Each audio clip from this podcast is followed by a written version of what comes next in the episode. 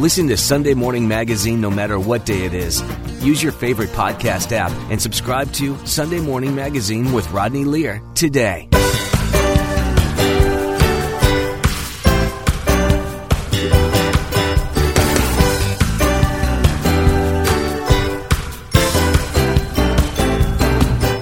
And welcome back to Sunday Morning Magazine. My next guest joins me over the phone. David Staal is the author of the book, Words Kids Need to Hear to Help Them Be Who God Made Them to Be. It's our pleasure to welcome David Staal to Sunday Morning Magazine. Well, thanks, Roddy. It's a pleasure to be with you. Now, first of all, let me ask you this now. What led to your decision to write this particular book?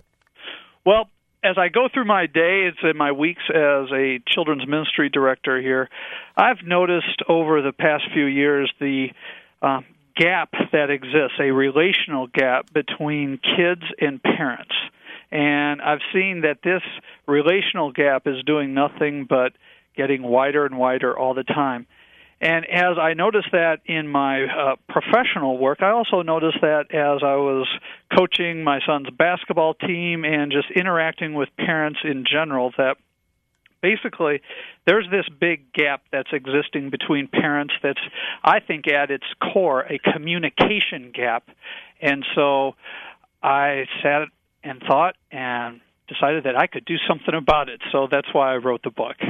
And in case you're just tuning in, we're speaking to David Staal. He's the author of the book, Words Kids Need to Hear. Now, David, let me ask you this now. Do you think that parents are fully aware of the impact their words have on their children? No, I don't think so, Rodney. And I think it's because, uh, you know, an average parent, myself included, says a lot of words across an entire day.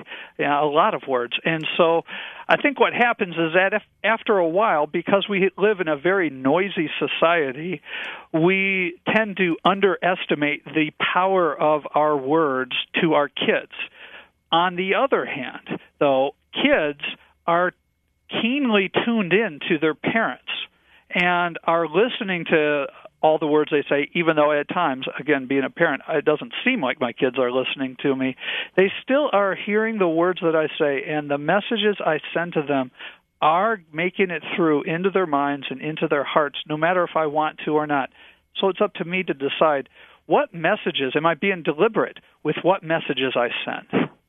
So let me ask you this now. Besides the very obvious, what are some of the things that parents say to their children that might be harmful and perhaps that they may not even realize the impact or the power of their words?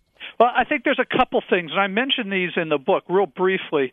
Um, uh, the the two that come to mind right off the bat are um, when parents are joking and making fun of their kids and a lot of times that can be just uh, you know in in simple and harmless what they believe to be harmless jest as far as making fun of a child real lightly about this issue what they look like how they act whatever. But making fun of your kids um, can be something where after a while kids start to believe what you say is true. And so in the book, what I tell people is if you are saying things to your kids, or if you're making jokes, I'm all about humor, believe me. I love to laugh. My kids and I laugh all the time. But when your child is the butt of your joke, and you find yourself having to say, just kidding, to your kid, well, what's happened is the damage has already been done. You have shared mm-hmm. with them words that they really probably don't need to hear for sure about you know they you've ridiculed them somehow. And so i just i encourage parents listen have a lot of humor in your household. Don't have your child be the object of that humor though because it is not funny. And then the other thing that i hear people do all the time is uh have derogatory nicknames for their kids. And so all of a sudden you start calling a kid who might uh you know be struggling with some weight issues or whatever, you call them chubby or chunky or whatever, and it sounds like a cute little nickname. But believe me, it's um, it's doing some damage to kids because they're identifying themselves based on how you identify them. So those are just two two quick examples, but ones that you know I constantly have to check myself on because they're pretty normal in society to uh, to do. So those are two that come to mind right away. All right. And in case you're just tuning in this morning, you're listening to Sunday Morning Magazine. I'm Rodney Lear. On the phone with me this morning is David Staal. He's the author of the book, Words Kids Need to Hear. Now, the book is set up in seven easy chapters that highlight each of the seven things that you say children need to hear. In the first chapter, you say that children need to hear that I believe in you from the parents. Um, let's talk more about each chapter in the book, beginning with that first chapter, I believe in you. Sure. Well, I believe in you basically is a message that when that uh, I think it's easy for an adult or a parent to picture the benefit of their child walking around confident that my mom or my dad believe in me. In other words, I can believe in myself. It's easier for me to believe in myself and have confidence myself when I know that the people who know me best believe in me too. And that message can come across in a variety of ways and and all that, but it's an important message for kids to for kids to hear. And you know what? It's a message that I think they want to hear and I'm talking about kids that are, you know, in their elementary years. I think as you grow up as a teenager and into your 20s and 30s too, you there is something inside of us that wants to know that our parents believe in us. Okay, and David, let's move on to chapter 2 of the book. Okay, uh, in chapter 2, we talk about the message you can count on me. Well, right now in the world today, kids experience a lot of unreliability in their lives. And so uh, what they need to to hear as far as a message from their parents is you can count on me uh, backed up by the reality that they can count on you meaning you keep your commitments with your kids. But kids need to know that mom and dad are a safe place. I can count on them to be there with me because it's harder and harder for kids to count on anything right now in life. You go on to chapter 3 the message is i treasure you that gets more into the into the heart of a child as far as do I believe that my parents treasure me, that they value me above all other kids that are out there? Because if they don't, they're going to be searching for identity and for somebody to treasure them.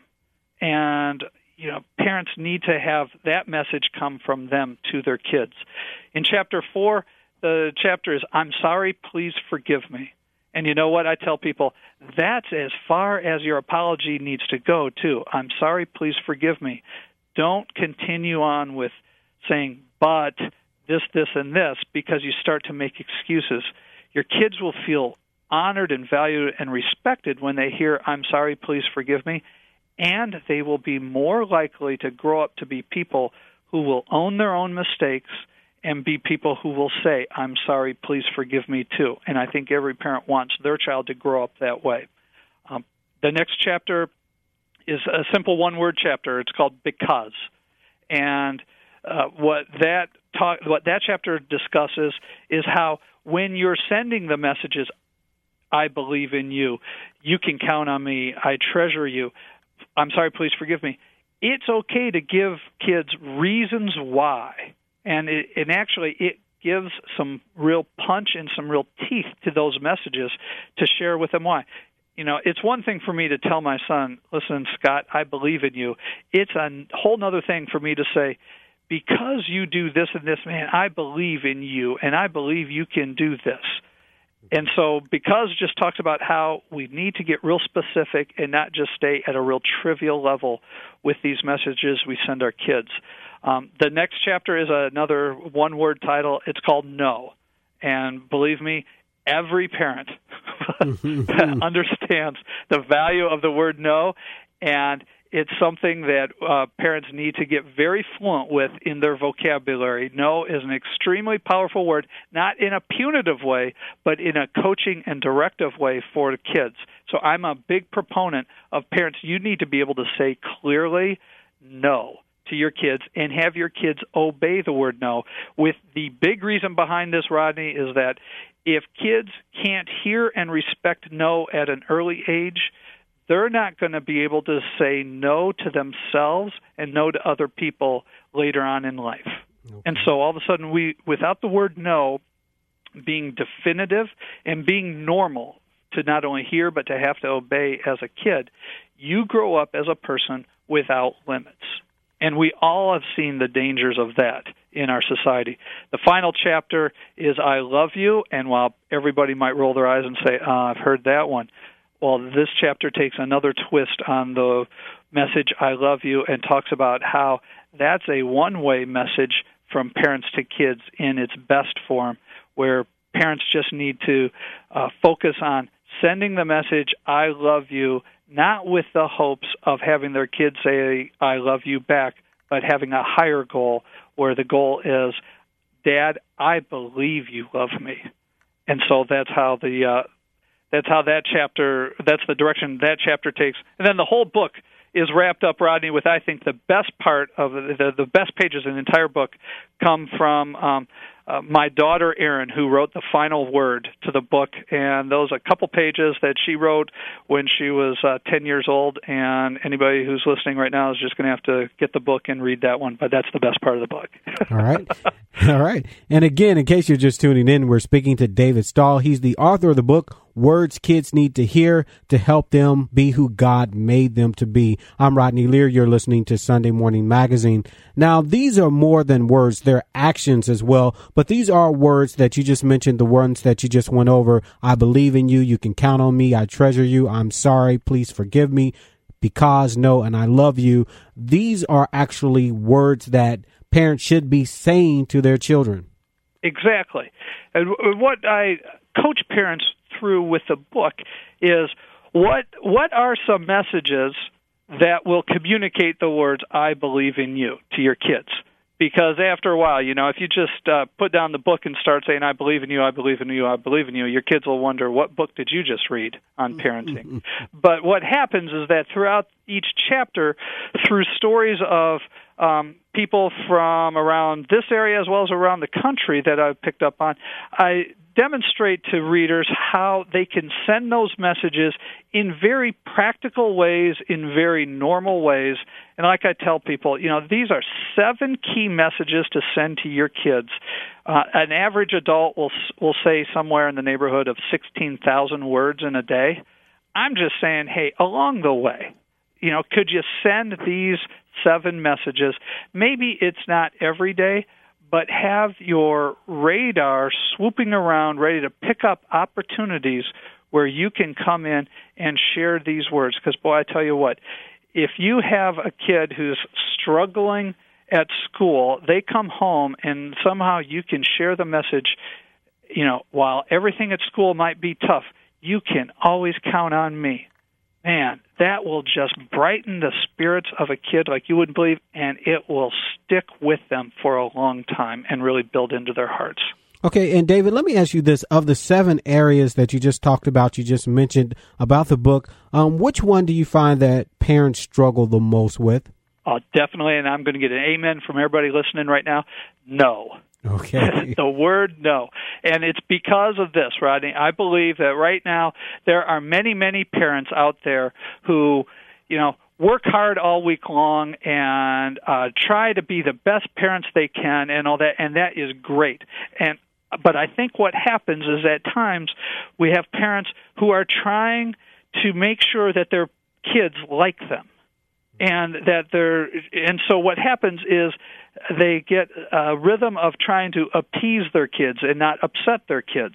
And so what happens is the first casualty of that mindset or that approach is I stop using the word no because when I say the word no, my child might stop liking me and I need for my child to like me. I just say it real clearly in the book. Moms, dads, grandparents, you know, everybody who deals with kids, listen, your kid will still like you after you say the word no. They might be upset, they might be disappointed, and all that. But if your relationship is contingent upon you never saying the word no, you have some deeper issues that you really need to get some help with here. But say the word no more frequently than you do now and with greater, you know, impact. And what happens is that your kids will all of a sudden realize that they can count on you to help them keep boundaries. And boy, I tell you what, as your kids grow older and they have respect for the word no, you know, I always tell people this. I want my daughter, who's grown up right now, she's 11 years old, I want her to know that the word no means no. when she grow, starts growing up and becomes a young lady and all that. And I want her to be able to look people in the eye and tell them no and know that it's a definitive word. All right. And again this morning, in case you're just tuning in, you're listening to Sunday Morning Magazine. I'm Rodney Lear. On the phone with me this morning is David Staal. David is the author of the book, Words Kids Need to Hear to help them be who God made them to be. Now, David, when I was a kid and maybe still today, parents would say, do as I say, not as I do. What type of message does that send to children? Well, with the do as I say and not as I do thing, you know, it, it, it the message it sends to kids is, "Hey, I'm a dad who's not authentic, and I'm not the real deal, and that I'm not I'm not willing to do what I say that you should do." And what that the core of that message is, so it's optional. You know, I I've taken one option, I want you to take the other option. And you know that that's a rough message to send to kids as far as, you know, do as I say and not as I do because all of a sudden they can see real clearly the yeah, the, the the disjointedness of that. And when they start to believe that or see that, hey, you took it as one option, one direction, maybe I'll go a different direction or whatever. All of a sudden you have anarchy in the home and the parent isn't really being the parent anymore, just somebody who offers suggestions that the kids may or may not want to take and you know what? That's a that's a rough way to to raise your kids. Again, we're speaking to David Staal, author of the book Words Kids Need to Hear. Now, one of your earlier books deals with children and faith. For parents out there listening this morning, give us some tips on how parents can talk to their children about religion and faith. Yeah, sure. Uh, yeah, the the book you're referencing is called "Leading Your Child to Jesus," and um, it's a, it's a book that talks about how to have one-on-one faith conversations. And uh, a couple of the coaching tips I offer to parents that make sure that when you're having a faith discussion with your child that you don't use real uh, real um, ambiguous language and or abstract language. What I mean by that is there's a lot of symbolism in the church and there's almost like this whole churchy language that's out there. That's not bad when spoken between adults who's who know what the words mean, but um, when you're t- having a faith discussion with kids, you need to remember that they understand concrete terms and language better than abstract terms and language. So that means kids want you to be more literal with what you're saying.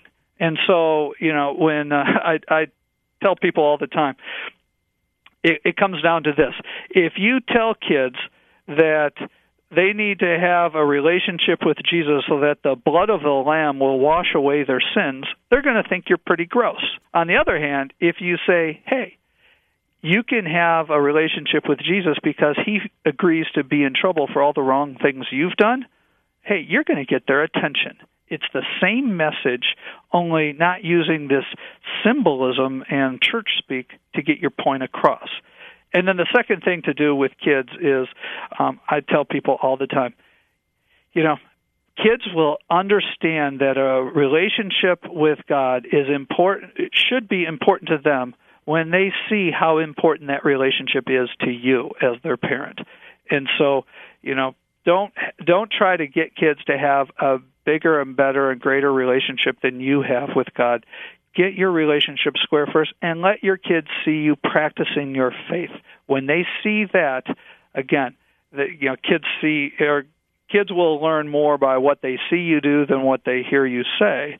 So you need to make sure that your actions definitely back up any words that you try to share. And the uh, right order for that is let your actions be seen first and then explain what's going on to your kids after that all right. And again, this morning we're speaking to David Staal. The title of the book is Words Kids Need to Hear. I'm Rodney Lear. You're listening to Sunday Morning Magazine. Now, towards the end of the book, you offer a detailed outline for a workshop for parents on words kids need to hear. Tell us about that and how parents can put together their own workshop on the subject. Yeah, you know the the workshop that's an appendix in there, Rodney. Um, uh, my publisher asked me to include that in there because we knew that there would be a lot of, uh, especially churches, where their children's ministry person or somebody else on their church team might want to hold a workshop to uh, to sit down with parents and share with them some of the key concepts of the book, uh, because what we're finding is that there's a there's a lot of parenting material out there. I mean, you just go into a bookstore or go onto Amazon, you'll find it, you know, of just truckloads of parenting books. However, what we're seeing is that parents are saying, "Help me sort through this. What's really important?" And one of the places that they're turning right now is asking the church, church, you know, can, can my local church help me as far as weeding through all of this? So we put the uh, we put the workshop outline and some notes on as far as how to do the workshop in the book so that anybody who's in ministry or maybe a community leader, whoever, who picks up the book and says, you know, I'd love to gather a group of parents together so that they can uh, they could you know learn this material too and discuss this materials as far as how can we put this together how can we all do this in our community that they could just buy the book and have the workshop right there and um, so it's sort of an added value piece to the book that i'm hoping a lot of people take advantage of all right. And again, this morning, you're listening to Sunday Morning Magazine. I'm Rodney Lear. On the phone with me this morning is author David Staal. He's the author of the book, Words Kids Need to Hear to Help Them Be Who God Made Them to Be. And finally, this morning, as a parent, how do you know that you're getting it right, doing the right thing, making the right decisions for your child? Um, is it all in the end result when they become adults? Or how do you know as your child is a child that as a parent that you're doing the right thing? Well, I think, Rodney, what you need to do is, you know, have a correct perspective. Because, like you said, if you have the long view perspective that you need to wait until they're grown up to see if you got it right, well, you know, that's going to be a long wait, a long wait, and I'm, for one, am not that patient. So, you know, what I tell parents a lot is take a look and see from year to year or from season to season, you know, beginning of first grade to the end of first grade, how's your how's your child doing? How's it, you know, is your child respectful? You know, is your child, you know, does he or she have friends? Are you know, are they doing? And what you can do is you can take a look and you can say, okay, my child is going to be reflecting a lot of the coaching and messaging that I give him or her. So how are they relating to other people? How, what what does it appear to me that their you know self image is, and are they are they in a good relationship with me right now? So I think any parent at any time can take an honest assessment by looking at their child and say, you know, how's our relationship doing? Because you know there was a day not that long ago when people said, you know, do what you can to be your child's best friend. Then the pendulum swung all the way to the other side, where it was, "Hey, your child doesn't need you as your be- as their best friend; they need you as a parent. So quit trying to be their friend." I think the right place to land is somewhere in the middle there. Does my child respect me for the authority figure I am in his or her life? And do I have a good, strong relationship with my child? Do we sit and talk? Do we laugh?